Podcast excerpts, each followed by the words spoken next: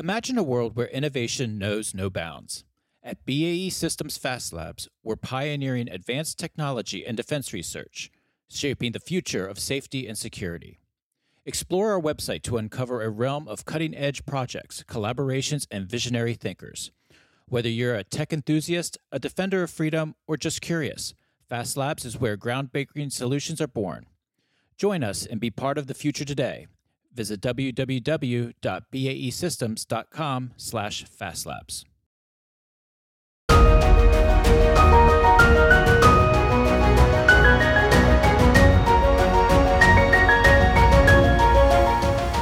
Welcome to From the Crow's Nest, a podcast on electromagnetic spectrum operations, or EMSO. I'm your host, Ken Miller, Director of Advocacy and Outreach for the Association of Old Crows. Thanks for listening. In today's episode, we discuss the progress and future of the Next Generation Jammer, the Navy's state-of-the-art replacement for the venerable ALQ-99 jamming pod, currently on EA-18G Growlers, and the EA-6B Prowlers before that. For an inside look, I have with me Captain David Reeder, Program Manager for NAVAIR PMA-234. Before I introduce my guest, I want to thank our episode sponsor, Raytheon Intelligence and Space, delivering disruptive technologies that their customers need to succeed in any domain against any challenge.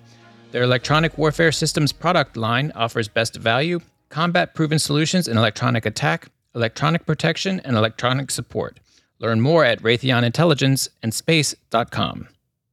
All right, I'm pleased to have with me Captain David Reeder, Program Manager for PMA-234, the Airborne Electronic Attack Portfolio in NAVAIR that includes the Next Generation Jammer. Captain Reeder, it's great to have you on From the Crow's Nest. Thanks for joining me. It's great being here, Ken. Thanks very much.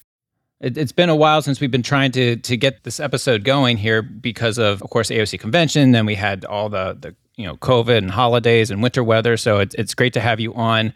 We have a lot to talk about today. Before we got started, I was just telling you a little bit about, we're also working on a History of Crows episode on the ALQ-99, which some fantastic information that you helped contribute to, obviously, a few months before. So I thought, basically to start off, I want to kind of backtrack before we get to Next Gen Jammer. Let's backtrack a little bit to really talk a few minutes about what the Next Gen Jammer is replacing, the ALQ-99. It's entering its 50th year. It's changed tremendously over those decades, but it still does a really good job. And it's going to need to keep doing a good job for years to come. So could you tell us a little bit about the ALQ-99 today and where it's come recently? Yeah, of course. So ALQ-99 today is deployed. It is our one deployed system that's out on the pointy edge today. Every day, the team is working on what you would expect, right? Sustainment, trying to make sure that we still have viable repair sources. Because it is 50 years old, it breaks. So we talk to the fleet up in Whidbey Island, several times a week, trying to make sure that we're doing everything we can to keep the systems operational and performing. At the same time, we do have a couple other initiatives to try to keep squeezing that last little bit of capability out, right? We're not doing big things to it, but we're doing whatever small tweaks we can to just keep making it more lethal and more effective. So, yeah, you mentioned Next Gen Jammer. Both mid-band and low-band are two big ACAT-1 development programs. Here in the program office, the multiple plates that I'm spinning, I'm trying to keep those development efforts going at the same time trying to keep the ALQ-99 system sustained and effective. When we were talking about the ALQ-99 in the history efforts, what was interesting is, it was originally designed to face off against a very specific threat. Yep. And obviously it was upgraded as threats expanded. But one of the things that it kept seemed to happen was like, you'd want to say, okay, we need to address this particular threat. And then you have the ALQ-99, and you find out that it is really more effective than even originally planned to be as in terms of keeping up with the threat. It was always something that I think the Navy and the Joint Forces really fell back on. It's like, hey, we have this capability that can do actually more than we originally thought it could do. And so over the decades, a lot of emphasis, a lot of reliance was put on that system, which is great from a capability standpoint, but also, obviously, you mentioned, it breaks down. It's used heavily. So can you talk a little bit about the threat environment today? So what are some of the key threats that we're looking at that the Next-Gen Jammer needs to address that maybe the ALQ-99 isn't able to today? What I'll say about the threat environment in general is we have seen a huge acceleration in the numbers of systems that are being produced and the different capabilities of those systems. If you look on the radar side, as you know, lots of radars have gone to AESA. Pretty much every radar being put out today is AESA's. I refer to those as software-defined radars. You know, everyone talks about software-defined radios. Well, AESA's are really software-defined radars. And what makes them so difficult is you can observe a waveform that they put out, and then the next day it could be completely different because it's just software, right? That's not where we've been in the past. In the past, we would observe something and we'd have some time to work on a counter before that signal changed again. Another thing that goes into it is just the explosion in microelectronics. So the commercial industry, and as we move to the metaverse, like my kids say, that whole infrastructure is also aiding the military radar market. I just got a threat brief last week, and I'll say one thing that shocked me was I did not realize the rate that our adversaries are putting out radars. The briefer made a comment that, you know, historically we would see a new radar, maybe a couple new radars in a decade. Now we're seeing 3 to 4 new radars every year, which just complicates my problem because I now have to deal with all of those.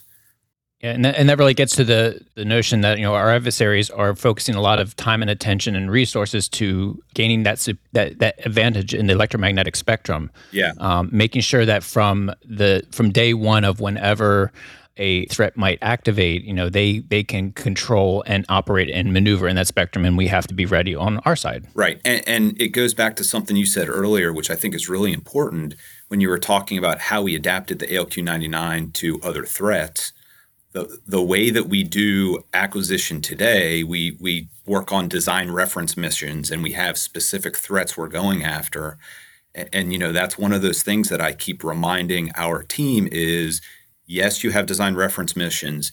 Yes, you have specific targets you're designing Next Gen Jammer to go against, but don't forget to build in that flexibility, that capacity so that we can adapt it in the future. Much like we've done with AOQ-99. You talk about you want to be able to bake in kind of where you think the system's going to be going in a few years. And one of the things we were talking about with the AOQ-99 is, you know, when I was on, I came from Capitol Hill, of course, and 20 years ago when we were talking about the high demand, low density aircraft, you know, coming out of Prowler, coming out of Kosovo, we needed a new platform, came up with the E-18G Growler. You know, kind of the notion was that, okay, well, we're going to continue flying the ALQ-99 on the Growler in the early 2000s. That was the plan. But even back then, the notion was we need to find a replacement. At that point, it was 30 years old. So, you know, we're now here in 2022, 20 years later, Next Gen Jammer's coming out, but we've been talking about this need for this next generation capability for 20 years. Mm-hmm. So, like, why has it taken so long to really drive this new capability into the field? Because I know that terminology, at least Next Gen Jammer as a name, if not an actual system, was talked about for a long time. I'll say coming into this job, I had a similar question, like, hey, why is this taking so long?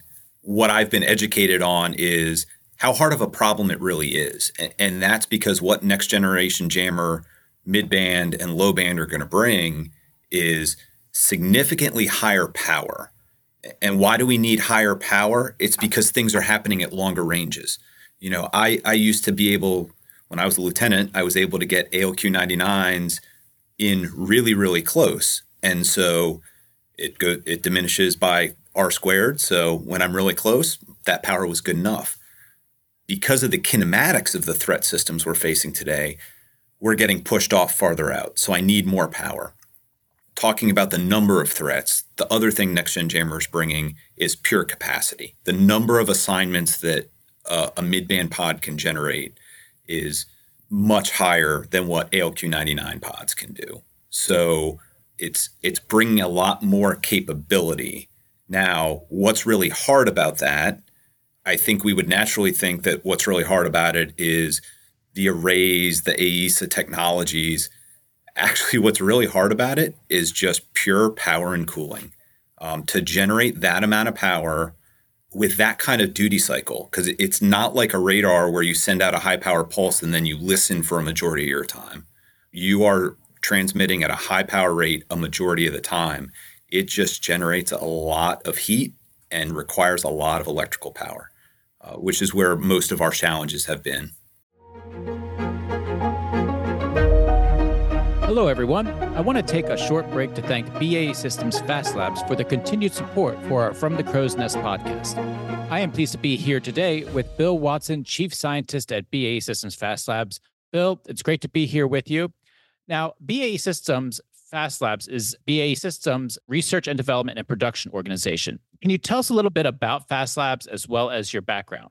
Yes, and thank you for having me. BAE Systems Fast Labs is dedicated to innovating disruptive next-generation solutions for the critical defense and intelligence challenges.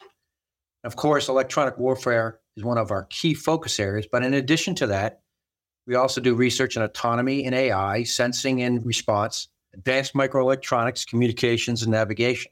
I've been working in the RF, that is radio frequency, research community for over 20 years, a short time in the United States Air Force, followed by specific research and development. My work in the last 20 years has been singularly focused on DARPA research, and within the last 10 years at BAE Systems Fast Labs specifically. Technology we work on spans sensor processing to high-level sense-making, up to tactical and operational level autonomy and decision-making support. And one of the key differentiators about BAE Fast Labs is the research that we do is intended to find its way to benefit the warfighter. This has been an important topic through many of our recent episodes here on From the Crow's Nest. Can you talk a little bit more about that technology? And for our audience, how does it change or affect our EW capabilities that we're trying to field? In our work with leading DoD customers like DARPA or AFRL, we focus on developing technologies that will advance future solutions, from overcoming today's challenges to developing technologies never before thought to be possible. We then transition our technology to fieldable products to benefit our warfighters through partnership with BAE Systems, Electronic Systems, product lines. As a specific example, I thought I'd use a movie you may or may not be familiar with. It was called Battle Los Angeles. It was from 2011. And in that movie, aliens had invaded. And what the characters in the movie found is that whenever they keyed their microphones on their radios, they could be easily geolocated and targeted. What the movie presented as science fiction, for us, is in fact science fact. This is the type of technology that we work on and exists today, where the physics meets the real world. This sounds like absolutely fascinating work. What is the next area that you see for research and development? And if anyone is interested in learning more, how can they reach out to you? Well, we can't say too much because of the sensitivity of our work at classification levels. But in Fast Labs, we are always working on the future state. No matter what the future threats are, we will continue to focus on solving the hardest problems to benefit the warfighter. If you're interested in more information about Fast Labs, you can connect with us on our website at baesystems.com/fastlabs. Well, thank you, Bill, for joining me here on From the Crow's Nest. And now it's time to get back to our show.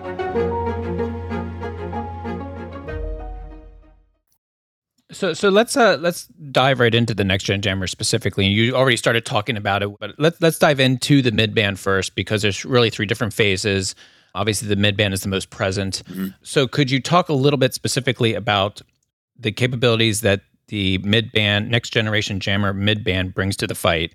Yeah, so Next Gen Jammer mid-band, like I've already mentioned, the power that it generates, the number of assignments it generates.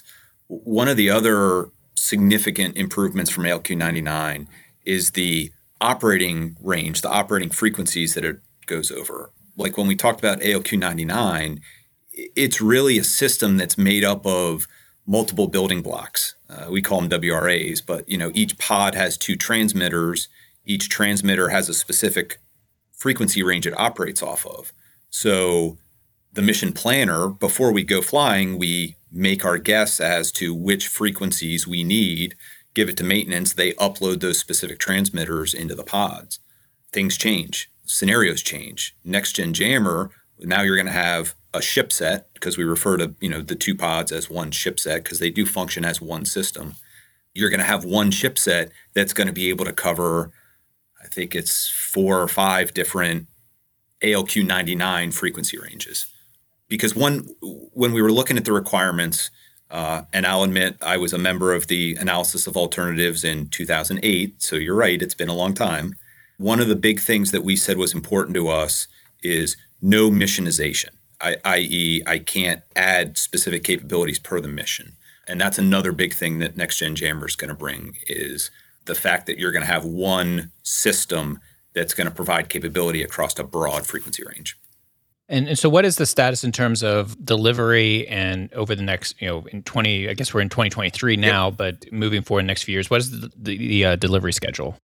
So on the test side, we are hot and heavy in flight test. I was actually down at this hangar yesterday afternoon looking at some of the test aircraft.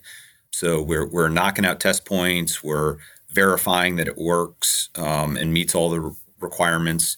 In terms of the design of the pod, the design's done. We achieved milestone C last summer.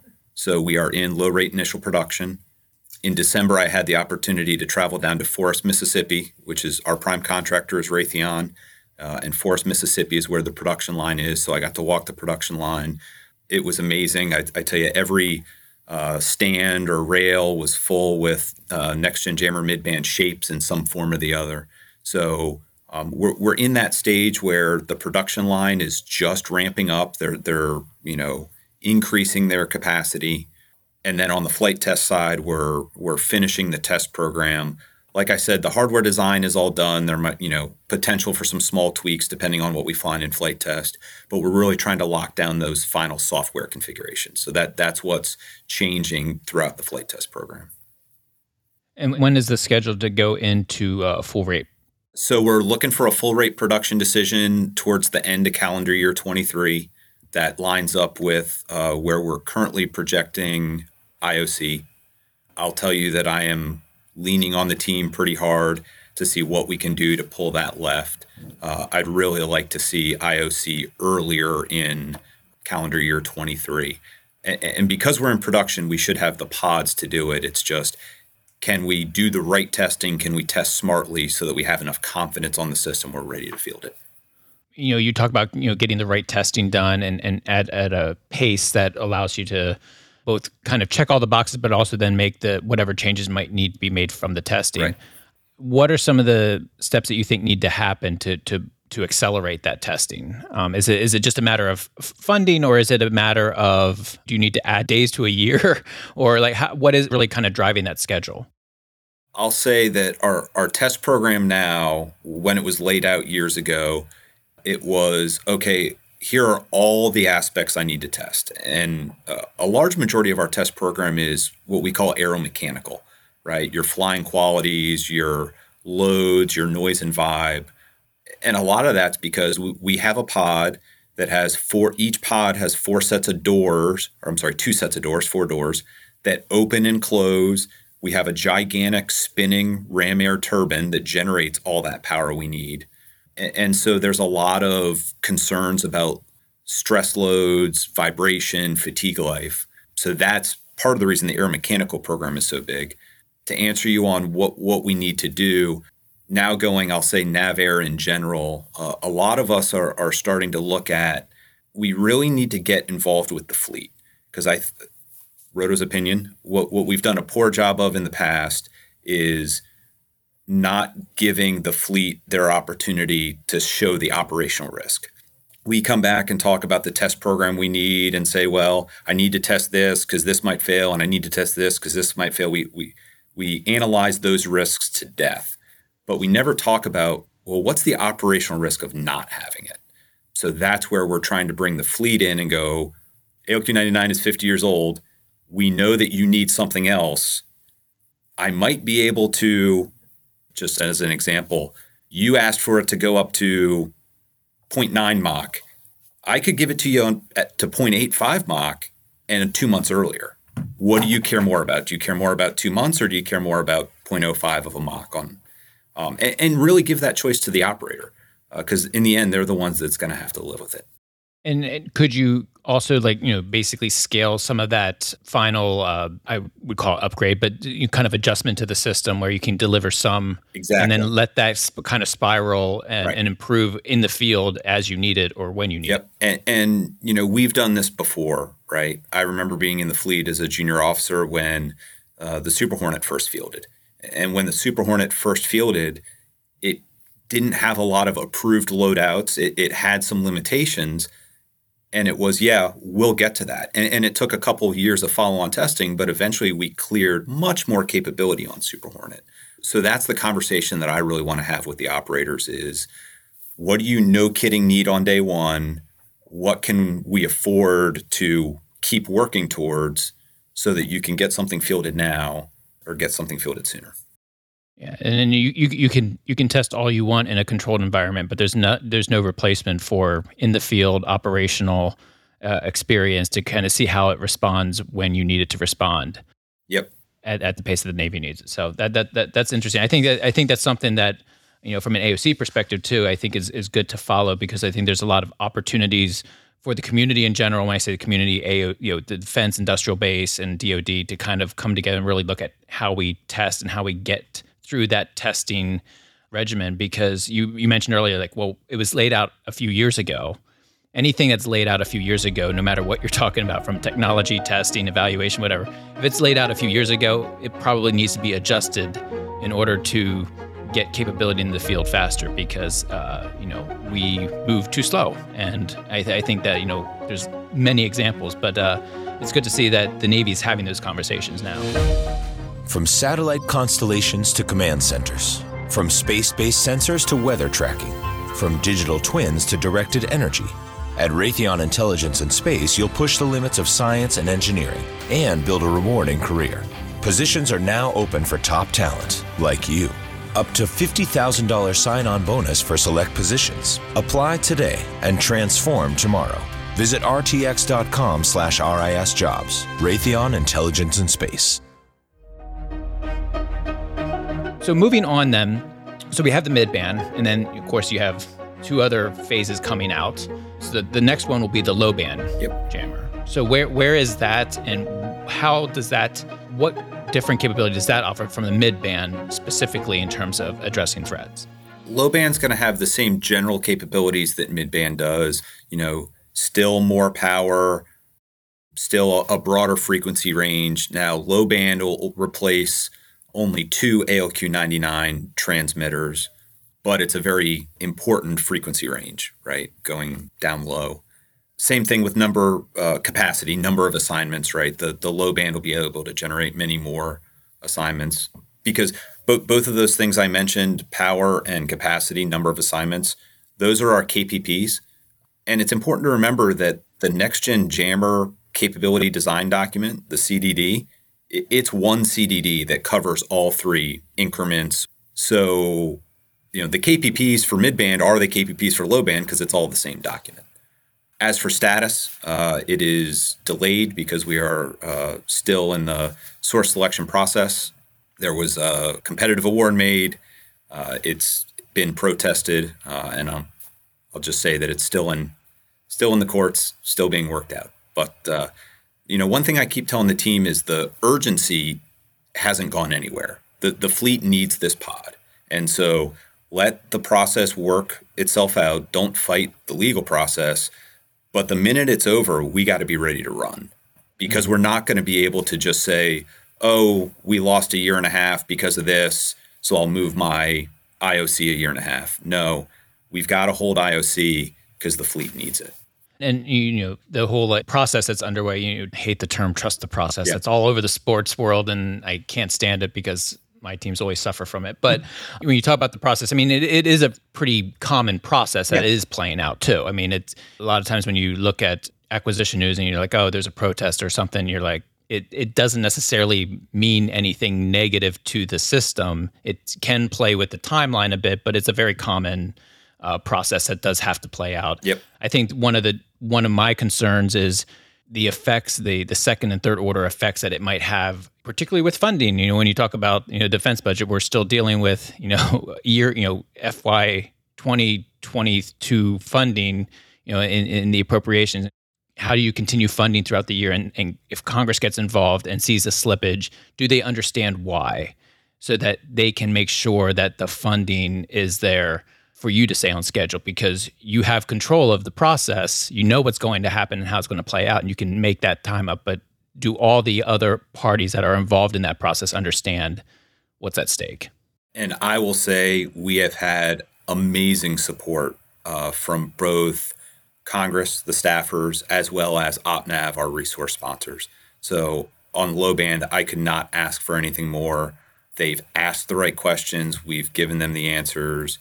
We're all working together. So what you just described as a potential pitfall, that's one thing on low band I'm actually very comfortable with, again, because of the amazing support we've had from Congress. And that's great to hear because that's not always the case with systems and throughout. So, I mean, it's great to hear that, and hopefully that continues because this is a critical upgrade that we need in the field as soon as possible. So that was low band. So then the third increment, of course, is high band, and that's a little bit further down the road. What is the timeline for that, and what are kind of some of the next steps in the near term that you're looking at on that increment? We're having, I'll say, robust discussions about that with OpNav. You may have seen that there was NDAA language this year asking about high band, so we answered that with a report to Congress, and that's really gotten us thinking about what does high band need to be. It's a challenging problem. Again, getting back to the threat, I talked about the number of threats and the proliferation of systems out there, but another thing is that threats are also moving in the frequency spectrum. So we've seen threats, some moving lower, some moving higher. So, perhaps a decision a couple years ago about, well, we can wait on high band, it's not that important. That might be changing the calculus. As to what we're doing about it, we've laid out to, again, OpNav and Congress in our report that there's a couple options. There might be opportunities to perhaps do some sort of change to midband and extend it a little bit higher in frequency, but that's going to come with trades. It might not meet the power requirements. It might not meet the field of regard requirements. There might be other programs or other systems that are in the high band space. So I could go give you a full high band program that looks a lot like midband and low band, but do you need that if these other systems deliver? So it's a hard question. I've kind of laid all that out for OpNav. We're really going to have to work together to figure out what does Next Gen Jammer high band need to be and what other systems perhaps could play into it. We definitely need to do something because, as I keep reminding everyone, until high band fields, we're flying ALQ-99s. Now, granted, it's only going to be one particular transmitter, but I'm flying 99s until the 2040s. Unless we get moving on a high band solution. And what's that do in terms of planning for the Navy? You have Next Gen Jammer, new system, you have mid band, maybe low band by the time, but you're lacking high band. So you still have to fly in some number, the 99. What does that do in terms of sustainment and operations and just the challenges of still having having to deal with the 99, maybe it's 5 or more years down into the future. I mean, how does that affect your planning and funding? It really drives up the sustainment cost for the Navy. If you think about it, each thing that you're sustaining, there's going to be some fixed amount of sustainment costs, whether I have one ALQ-99 or 400 of them.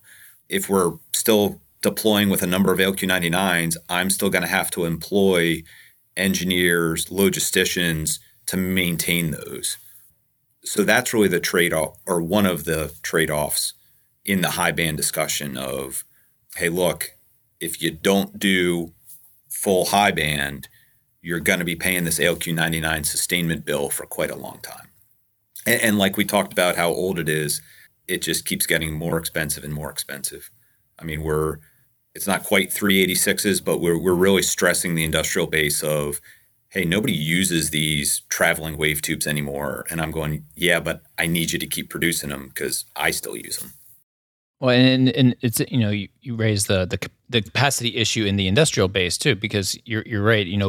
Not only do you need the industrial base to continue to produce some of those legacy pieces, but it's really costly for industry to do that because they don't have a mass production of them. It's only relatively small amounts, and that's puts a lot of stress on the industrial base too. So they want to actually be producing state-of-the-art technology so that they can do it in large enough, with a large enough capacity to actually do it efficiently. Yep.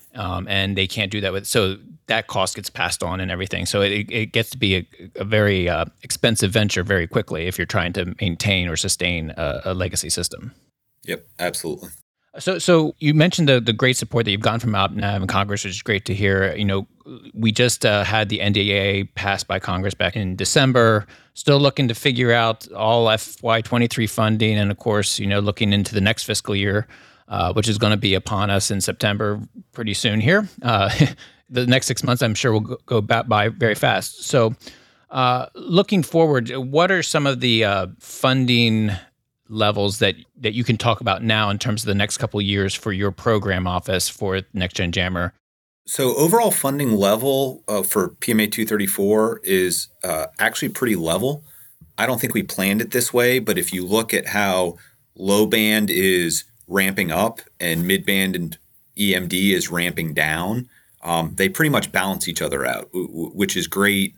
Yeah, it means that the dollar account's constant. What I care more about, though, is the people. So what it gives me the flexibility to do is, as the mid-band development program is finishing, I can take those experienced mid-band people and move them over to low-band at the start of that development program. So that's kind of the general flavor. You know, one thing that we're still working through with our resource sponsors is how we fund that follow-on development. And it is funded for mid-band, but, you know, we're having that debate of what's the right level of funding. You talked about how we need to constantly adapt to new threats and think of new ways to attack things. You know, one thing we haven't talked about yet is our JATO organization, the Jammer Technique Optimization Organization, which also falls under me at 234. So that we're really looking at, okay, how is JATO going to support mid-band, and how are we going to keep evolving those jammer techniques through the JATO process for mid-band going forward? You know, the JATO organization has been around for decades, and I think it's really one of the crown jewels of AEA, or at least Navy AEA. And as, you know, I listen to your podcasts and read other things, and people talk about, hey, we need to go fast. In part of my mind, I'm going, we already have done this. JATO does this every day. And what JATO is, for people that aren't familiar, is it's a group of people we have across the country that are aware of what today ALQ-99 can produce. They also monitor the threats, and then they are continuously improving our jammer techniques. So if a threat changes, they tweak the jammer technique. And those updates are actually pushed out to the fleet on a monthly basis. So it's not in some sort of long, drawn-out development cycle. It is, you know, a group of people that is constantly monitoring the threat and tweaking the jammer assignments. And they have a companion organization that the headquarters for both operations is out in Point Mugu, NAWCWD Point Mugu. Their companion organization is UEU's electronic warfare database support, that is doing the same thing for receiver systems. In a previous job, one of my products was the ALQ-218, the receiver system in the Growler. And they're doing the same thing where they look at intelligence and post-flight files coming off operational Growlers, because the Growler is out there observing things. And then they're making adjustments to those receiver files. And they don't just do it for Growler. They support P8s, E2s, H60s, a number of platforms. So when we talk about going fast, I think at least on the software, the mission data side, we're kind of already doing that. Could we be faster? Could we turn things in days? Sure. Might need some artificial intelligence to help us there. I think what we really need to work on is how do we go equally as fast on the hardware side? Because on the hardware side, we're still locked into the 5-10 year process. And that's where I think open systems architectures really holds the promise, right? Where I can start incrementally updating my hardware on a faster timescale. Because JATO does amazing work, and then they get up to the point where they go, the universal exciter or universal exciter upgrade is really the brains of the ALQ-99 that generates the waveform. So JATO will say, well, hey, there's this new radar, and I want to jam it in this way. but gee, the UEU can only generate this kind of waveform, which is another reason why we're so excited to get to Next Gen Jammer midband, because its waveform generation capabilities are significantly higher than what the UEU can do. We have time for one more question, and I want to move to the Next Gen Jammer as a joint program with international partners. Sure. Can you discuss a little bit about how your office is working with other countries like Australia to field the system on an international scale? Yeah, so Australia is a full cooperative partner on Next Generation Jammer, period. So mid-band, low-band, and high-band. Currently, we have projects underway for mid-band, which includes production, sustainment, and follow-on development. For Next Gen Jammer low-band, Australia is in it at the beginning. I have 6 Australian officers in my office. So I have cooperative partners here. I mean, we're working side by side on a daily basis, and we're reaching back to Australia constantly, figuring out, what are their needs? What are their desires? One other thing I'll mention is we just released the request for proposals for our LRIP 3. So I mentioned Next Gen Jammer midband is in low rate initial production. LRIP 1, the initial lot, was awarded right after the milestone back in the summer. LRIP 2 was actually a negotiated option as part of that contract. So one contract with both LRIP 1 and LRIP 2. Again, thanks to some amazing support by the Navy, we were able to get all the funding under CR. So we actually awarded our LRIP 2 option 2 days before Christmas. So in December, LRIP 2 went on. And then LRIP 3 is important because not only is it that continued increase in number of pods, but LRIP 3 includes the first Australian pods. So a lot of close coordination with Australia, making sure that they get the right number of spares, the right number of support equipment. So that's kind of the state of play with Australia. All right. Well, that is all the time we have for today. Thank you, Captain Reeder, for joining me on From the Crow's Nest. Look forward to keeping in touch and having you on the show again, and because you have a lot of other programs in your portfolios that we can take some time to talk about, but I do appreciate you taking time out to be with me here today. No, I really appreciate it, Ken. Thanks so much, and it's always a pleasure. That will conclude this episode of From the Crow's Nest. I want to thank our episode sponsor, Raytheon Intelligence and Space, delivering disruptive technologies that their customers need to succeed in any domain against any challenge. Their electronic warfare systems product line offers best value, combat-proven solutions in electronic attack, electronic protection, and electronic support. Learn more at RaytheonIntelligenceAndSpace.com. Finally, please tell your friends and colleagues about our podcast and our sister podcast, The History of Crows, and help others discover them by giving us a review on Apple Podcasts, Google Play, Spotify, or wherever you listen. Thanks for listening.